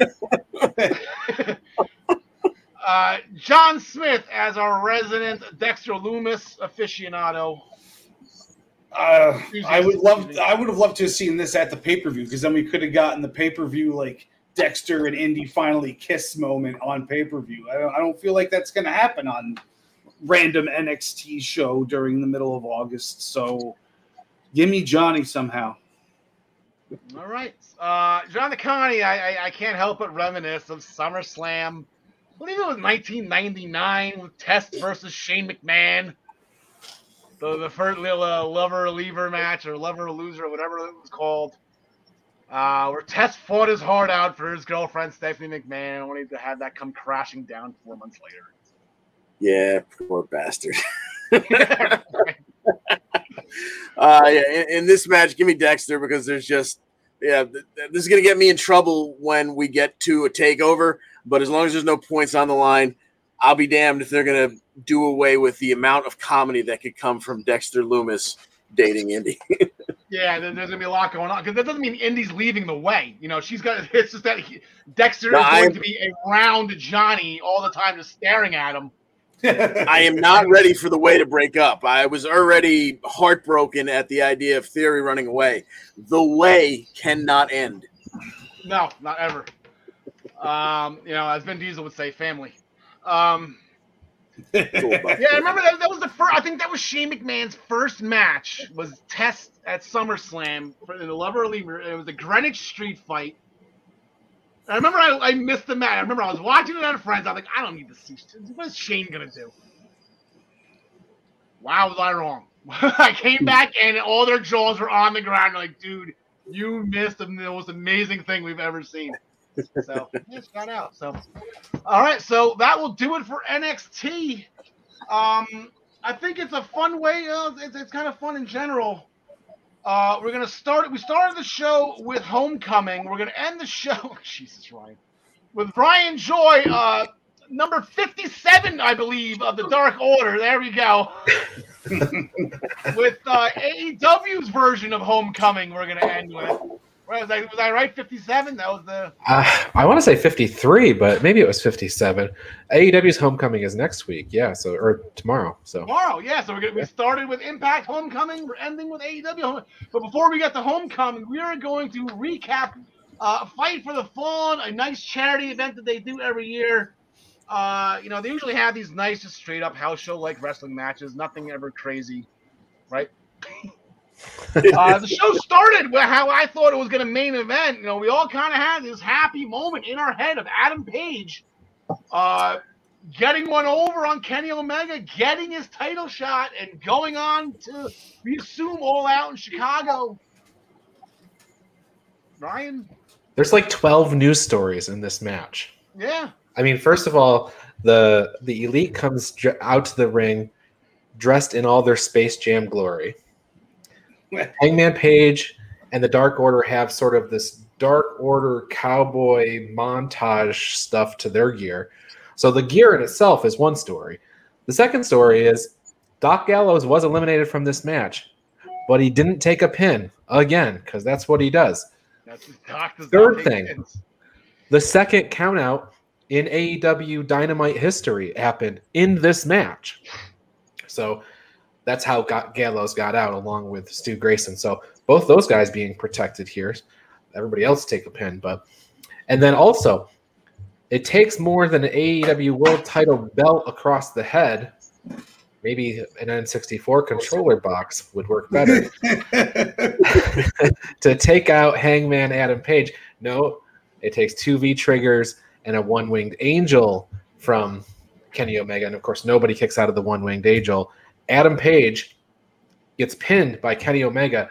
So all of us thought Adam Page would go in, but that's the that's the new story. Adam Page gets no world title match, and the Dark Order gets no tag title matches. So they might as well just take a break, just go off television altogether. I don't know what they'd be fighting for. I mean, I guess Page could wrestle for the TNT championship if you wanted, but the Dark Order, they're all tag titles. They're all tag title people, so they should just take a break. When, if Miro has that belt, I'm staying as far away from that belt as possible. He is God's favorite champion. Yes, he is. Well, yeah, we'll get to Miro in a bit, but yeah. So, you know, and then coupled with that, we had Tony Khan's big announcement relayed to us by Tony Schiavone. Uh, Rampage will be in Chicago on August 20th. August 20th, the day before SummerSlam, and the show is going to be called First Dance. Here comes Darby Allin talking about wanting to fight the best in the world. I already used my Shane McMahon joke for the day, or I used it yesterday. This is not Shane McMahon, even though he rightfully earned that title a couple years ago. uh, is this just leading to CM Punk and Kenny Omega at All Out? I know you have other theories, right? You're going to give it to my guy. I'm not going to complain about that. Give it to you know, give it to him up there. Uh, but I got a funny feeling uh, that you know CM Punk's going to be sitting Indian style, crying like a five year old on the top of the ramp if he doesn't get this match. I think he would be a five year old if he cry, cries about not getting the match after walking in the company and then two weeks later expecting to be in the main event of their big pay per view. Right? That's just what Punk does. That, that's, that's what you're dealing with here. Well, So it- now we're all just making assumptions. And Ryan, Joy, you reported all week on the Daily Wrestling News Show. Do we have the official clock on how long it took for that show on Rampage? Um, the first dance at the United Center, not some little bingo hall that normally they're not the little convention centers that AE normally does. That normally does. This is the home of the Chicago Blackhawks and the Chicago Bulls, and the, the biggest arena um, in Chicago. yeah, well, it's not. It's the biggest. Yeah, and it's the biggest Yes, NHL and NBA by capacity building in the country. So, um, do I have the official time? No, but it's you know these sellouts these days, and I don't know if this is the way it always is, but they sold. 12,000 tickets in advance. So, you know, in the pre sale. So, when the actual on sale goes, if it's five minutes or something like that, it, it's five minutes, but they had already sold 12,000 tickets. So, you know, I give them a Bunch of numbers. I heard Tony Khan buys the ones that don't sell out, right? That's what, yeah, that's what the that's what the uh, the haters say. But it was that day, and I think that's what's important enough. They didn't have to go two days or anything. Did you start that rumor? Is that what I- I- happened? I, you know you I- like to start them. I, I, I, that never crossed my mind. I did not. That one was not reported by Pro Wrestling. You wish you thought of it. I do. I wish I thought of it. uh, Lance Archer defeated Hikuleo after a blackout to retain his newly won IWGP United States Championship. So, uh, unfortunately, the streak is over. We do not have any IWGP uh, titles coming up this week. Uh, we're going back to the old-fashioned AEW TNT title. We'll get to Miro in a second. You know, uh, I felt Miro, Miro wasn't having enough love lately. Apparently, he was uh, on vacation with his wife. Oh, there you go. There's John. Sorry. about Uh, so that's why he's been off TV. So I take back what I said. Uh, but it looks like Hiroshi Tanahashi he wants the next U.S. title shot. But then Jon Moxley shot a promo at the end against Tanahashi. So Ryan, again, we have a lot of New Japan stuff going on here, uh, and this isn't their show. Again, they're just living rent free on our TVs. It feels like uh, they might get Tanahashi for all out, maybe against Moxley. That would be my guess. Okay. Uh, John DeConnie, tag team match we've all been waiting for. Um, probably the two best teams in AEW, not named Bear Country and Jurassic Express. Uh, or the Wingmen. Sorry, that's even funnier joke. The Wingmen. Uh, FTR Santana Ortiz, they finally got at it. Yeah, and this uh, obviously we're going to see this again because uh, there was an unfortunate incident in the match where uh, I believe Cash uh, got cut on the turnbuckle. Uh, it made them go home early. It still was a ten minute match, and it still was quite entertaining, even though half of it took place, I believe, in picture in picture. But uh, FTR would eventually get the win when Dax hit the brainbuster on Ortiz. Uh, but as I said, because of the injury, this match was cut short, definitely from what they wanted to do. So hopefully we will see this again, and perhaps even multiple times. Because I mean, come on, this is this is tag team wrestling at its best. Yeah. you can't get any better than these two. I mean, you can, but it's it's that's all argument. But this is this is you know one of the top pairings. If you're if you're taking every company and you're having a tag team, you know, like a five match tag team pay per view, like tag teams only, this is probably like the, the the match before the main event. Like this is Yeah. like this is this is this is good. Um, Ricky Starks, uh, he came out, shot a promo. Uh, said he could forgive Brian Cage for a lot of things, but he couldn't forgive Brian Cage for was not checking up on him when he broke his neck. So this whole thing is that Ricky Starks is butthurt that Brian Cage was busy defending the FTW title and doing everything and not checking up on him. Uh, Brian Cage eventually came out and then chased Ricky Starks away. So to be continued with that. Britt Baker is looking for a little more help so she can stop getting hurt, referencing the broken wrist she sustained against Nyla Rose in their match a couple of weeks ago. So, do you think maybe she's gonna get more, uh, more help, more partners that could possibly be iconic? Possibly, and don't forget that uh, there's two Pittsburgh shows coming up that with Britt Baker on the marquee. Yes, there is. Could be an iconic show. Maybe one shows up on Wednesday and one shows up on Friday.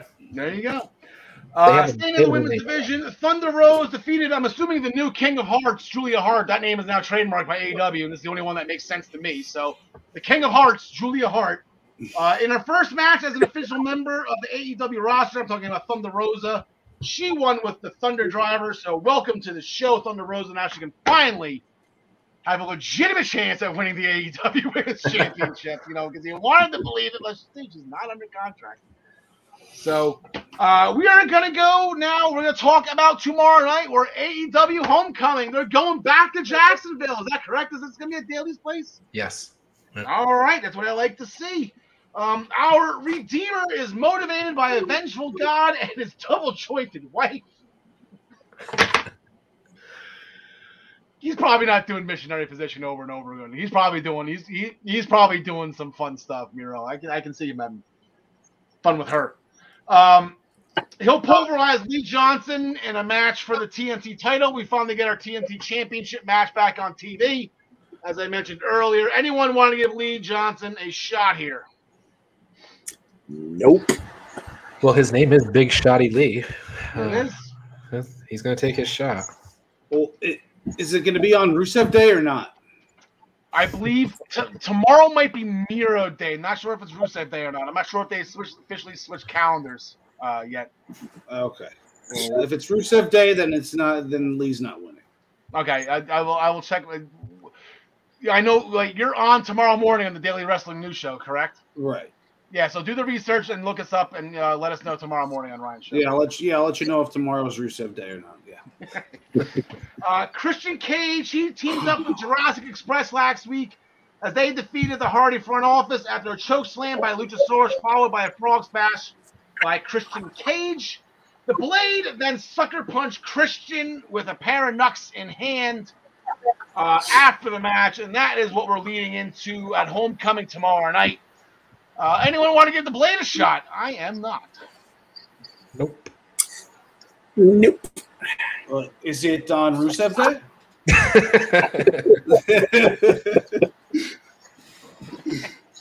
Well played. Well played. Well played. Uh, we have an NWA Women's Championship number one contenders match. Uh, here I am thinking all week. I, I missed the NWA part until I heard Ryan talk about it this morning. I'm like, oh my god, Leyla Hirsch. I mean, yeah, whatever. You're going to Pittsburgh, you're going to lose against Britt Baker, but if Leyla Hirsch gets this shot, like that's a big match for her to be in. So I'm like, go get it, Leyla. And then I find out the NWA title.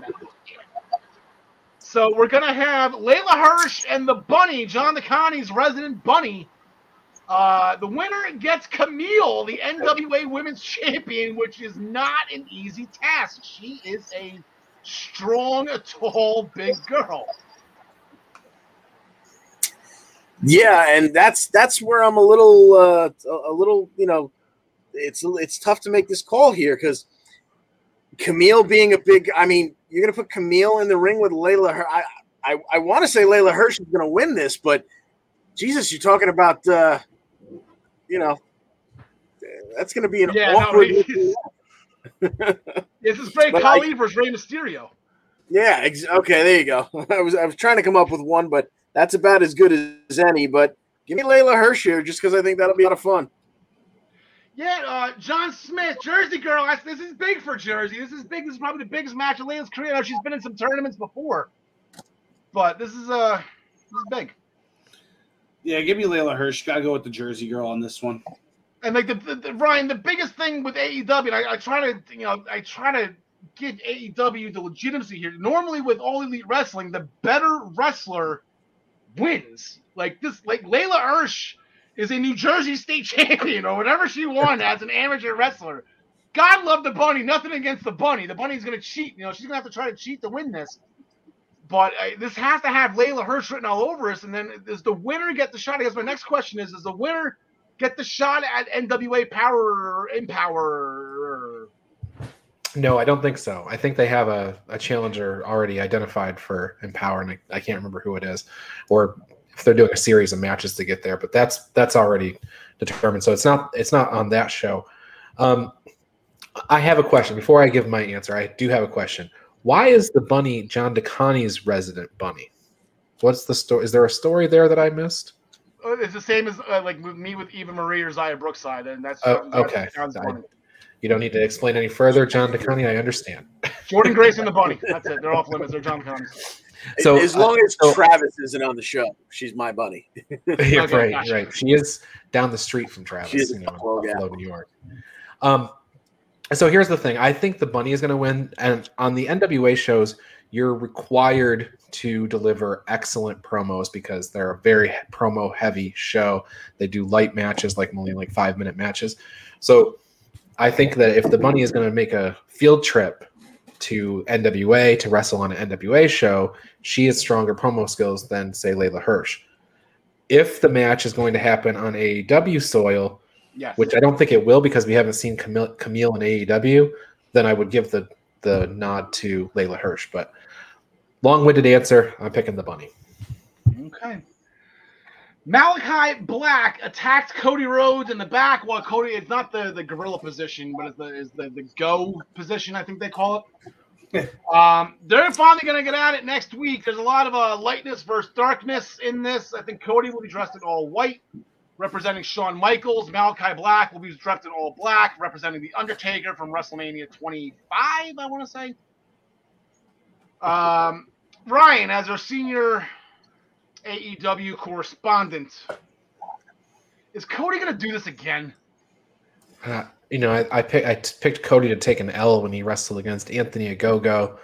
Um, but I, I'm going to pick him to take an L again here because I think uh, Malachi Black they can do more with. He's much more established. He's you know he can do more than the one move that Ogogo can have. So I think they're ready to pull the trigger on him fast and get him going.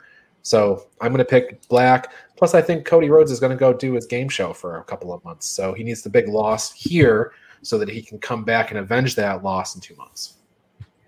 Okay, but that doesn't mean it, it, the, the, the, Cody Rhodes thing is he gets the win, but then he gets his ass kicked after, and that's what he could come back from as well. So John Smith, he lost the title uh, to Brodie Lee last year. What's that? He lost the title to Brodie Lee last year, and then the Dark Order destroyed the whole Nightmare family. That's how that break happened last year. Yeah, but I'm saying, but he, he, he, can just come back from an ass kicking. Like I said, he beat Ogogo, got his ass kicked afterwards, right? I think the same thing happened to Archer, right? Didn't get his ass kicked after that one too, but he, you know, he had to get the three. Uh, so John Smith, um, I know you got your your happy hats huge on right now, so that's. Is he My what? Again? um, Cody's booking it, right? Yeah. Yeah, yeah. Cody's winning. All right, John the Connie. As as we notice, Aleister Black's I want to say it's his right eye still has not recovered fully uh, on an injury sustained by Buddy Murphy on SmackDown about a year ago. Is that going to come into effect? And yeah, and for uh, for some reason he took it out on Fuego del Sol last week. Uh, yeah, so give me uh, Malachi Black in this uh, match versus Cody Rhodes. If not, what the hell are they doing? Yeah, you can't do this to Aleister Black. You know, Lance Archer, exactly. Anthony Gogos, and you can't do this to freaking Aleister Black, Malachi Black, whatever you want to do with it. Uh, Ryan, as I said at the beginning of the show, this was a charity event. At the beginning, at the beginning of the segment, excuse me, this was a charity event, fight for the fallen. Nice, wholesome matches, right? Until we got to the main event. Yeah, the main event, uh, as advertised, though, at least I guess you would yeah, say, yeah, it, it, it, there was there's no uh, no question about what this was going to be, and we had all the Nick Gage played all the hits, he the light tubes, the chairs, the pizza cutter, all that stuff. Domino's doesn't want to sponsor AEW anymore because of the pizza, the picture in picture Nick Gage slicing Jericho with a pizza cutter while the Domino's commercial is playing. Domino's got a little upset about that. I guess I can't blame him too much. Uh, I don't. I never want a Chris Jericho flavored pizza. So no, no. In an event, uh, you know that. So they had this bloodbath. Jericho very bloody toward the end of the match, but he did manage to get a hold of uh, Gage's light tube package, and he smashed that over the top of Gage's head, hit him with a Judas effect, got the pin. One, two, three. Struggling in the ring, trying to battle the exhaustion of just competing in a death match where he did a hurricanrana. And then MJF has the big news, the big news that he's been paying attention to every word Jericho has ever said to him. And they play the clip of Jericho invoking the name Juventud Guerrera from feud back into the old TNT days when WCW Cruiserweight division was in play and Jericho was wrestling his arch rival Juventud Guerrera. And MJF has announced that that is the next labor, and it will be that Jericho has to hit a top rope maneuver like a hurricanrana off the top rope in order to win the match. So I'm thinking look for the Judas effect followed by an elbow smash to get the win on that match. I'll pick Jericho. I know. I'm sorry, I, you, I didn't let you set it up there. no, you're good. You're good. I'm not a graphic for it, so it's uh, it's it's almost Jericho just I was thinking about it. I, I yeah maybe I missed the hurricanrana with all the other stuff that was going on in that match. But they, you know, Jerry, I was thinking about that. I'm like off the top rope. Well, Jericho does the, but he had. Did he ever? So he does the, the lionsault off the middle rope. He does the jumping drop. Everything is off the middle rope with Jericho. This actually is like somewhat of a genius move uh, by MJF John Smith. Yeah, of course Jericho is going to win it, but I I'm not interested unless he hits a 450.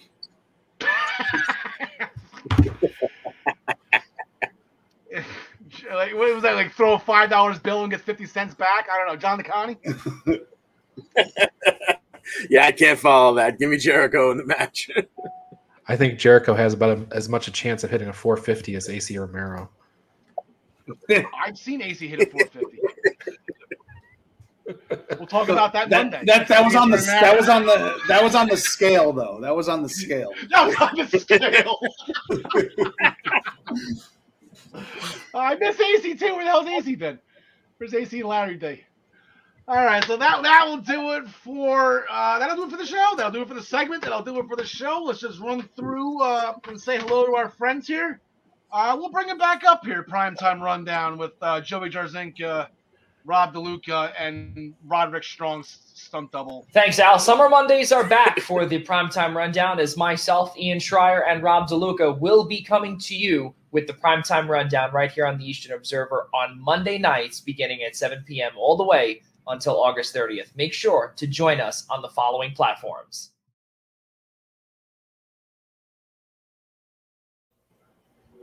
All right, there we go. I got I got Stormy back up here again. He's purring. He's ready. He's ready for some dinner. Uh, tune in to the Daily Wrestling News Show Monday through Thursday at 10 a.m. and get your morning cup of joy with Brian and his band of merry co-hosts as they sort through all the horse manure, uh, which is also right here on the Eastern Observer platforms. No storm. Yeah, you can't go on the keyboard now. Sorry about that. Uh, the Body Slam Brigade's got over 44 100 subscribers to receive this weekly column. Make sure you go to minutestobelltime.com to subscribe. The Body Slam Brigade by Ryan for you for free. Uh, speaking of cats, I won't even. Here we go. The Black Cats NYC. Here we go. There's their Stormy right there. Black Cats NYC. They're Stormy's favorite band. They're the official band of the Eastern Observer. Please go to all of these out- music outlets. You got YouTube, Deezer, Spotify please make sure you go and get the Black Cats NYC, their new album, Free Cake. Oh man, I dropped my promotion clipboard. This is probably the worst promotional set we've ever done. Uh, also, uh, as always, the Essential Wrestling Podcast is sponsored by ProWrestlingPick'em.com, the internet, the internet leader in sports entertainment pick'em pools. Join us in the Essential Wrestling Podcast pool and play against us or create a private pool with you and your friends. ProWrestlingPick'em.com. Play against your friends. Play against the universe. And guys, your cats will like it too. uh, join us back here next week, episode 66. We will be back live. It is a beautiful day in New Jersey. There's no reason for my game to get canceled tonight. Uh, James Wheeler, we miss you, buddy. We will be back. Uh, also, please make sure you join us uh, for our SummerSlam special. Uh, right now, scheduled for 3 o'clock until Tommy Dreamer uh, officially announces emergence for August 21st, which will probably also be at 3 o'clock. So we probably will come on at around noon uh, to make our picks. Our so-called pay, our so-called experts uh, make our picks for SummerSlam. And I want to say so-called. I should probably stop saying that because you know what? Like I said, six of the last seven shows we have scored, one of us nailed it. So uh, congratulations to John DeConnie. You got homecoming right last. So anything else before we leave? Uh, John Smith. Uh, no, just wish me luck on this dynasty draft. I'll I'll update you. It should be over all 28 rounds by by next week. So I'll give you guys an update on on my my my second half of the draft. All right. Did you, you, did you ever end up getting Fitzpatrick? I did get Fitzpatrick because I got sniped, but I wanted uh I wanted Trautman, the new uh tight end on on New Orleans because it's tight end premium scoring. They get two points per reception in this league. So I was hoping to get a nice young tight end. Oh yeah, Yeah.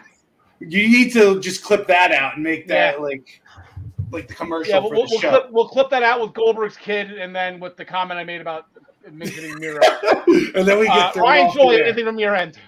Yeah, I'm a little upset you didn't ask me about SummerSlam. You asked Gary about SummerSlam. You asked these guys about SummerSlam. Well, I'm over here wearing your chance right now. There we go. I'm wearing my John Cena uh, wristband and everything, and I don't get asked about SummerSlam. So I'm going to tell you about SummerSlam. Goldberg's not winning that title. Okay, I, I I, hope I, I, right. I, there's going to be a lot of wrestling fans who are uh, hopefully in agreement with you. It's just going to be tough. Uh, you're wearing your wristbands right now. Do you think John Cena was uh, pretty self-centered and self-absorbed on Friday, uh, signing that contract, not giving it to Baron or Finn? It's a little weird. It's a little weird, to, but hey, it's good enough for Adam Pearce. So Yes. you know, Hey, he was the first one to challenge him anyway. true, true. Yeah, but yeah. Finn Balor's name is there on the contract. I think with this, if if John Cena beats Roman Reigns at SummerSlam, after we all pick our jaws up off the floor, I think Roman will just say, "Well, there was not an official contract." Yeah, there's, there's got, yeah, there's there's got to be loopholes around that. That's just John Maybe you can hire Mark Sterling. Yeah, there you go. Yeah, he's a, he's a barista, right? John Connie, I got a button in my face. Yeah. From you? Uh, nothing. I just hope Ryan is correct that uh, there's no way Goldberg is winning that title at SummerSlam. Yeah, unfortunately, there's always there's a way. I have a couple ways actually. Anyway, so that will do it for us. We will see everybody next week. Alexa Bliss, we love you, even though I know you're screwing with Eva Marie right now. We'll let you pass. We know that's all fun and games. Lilly's making you do it. We're not holding that against you. John the Connie, take it home. Thanks for joining us, and as always, we wish you the best in all your future endeavors. Happy birthday oh, to Oh, Jesus you.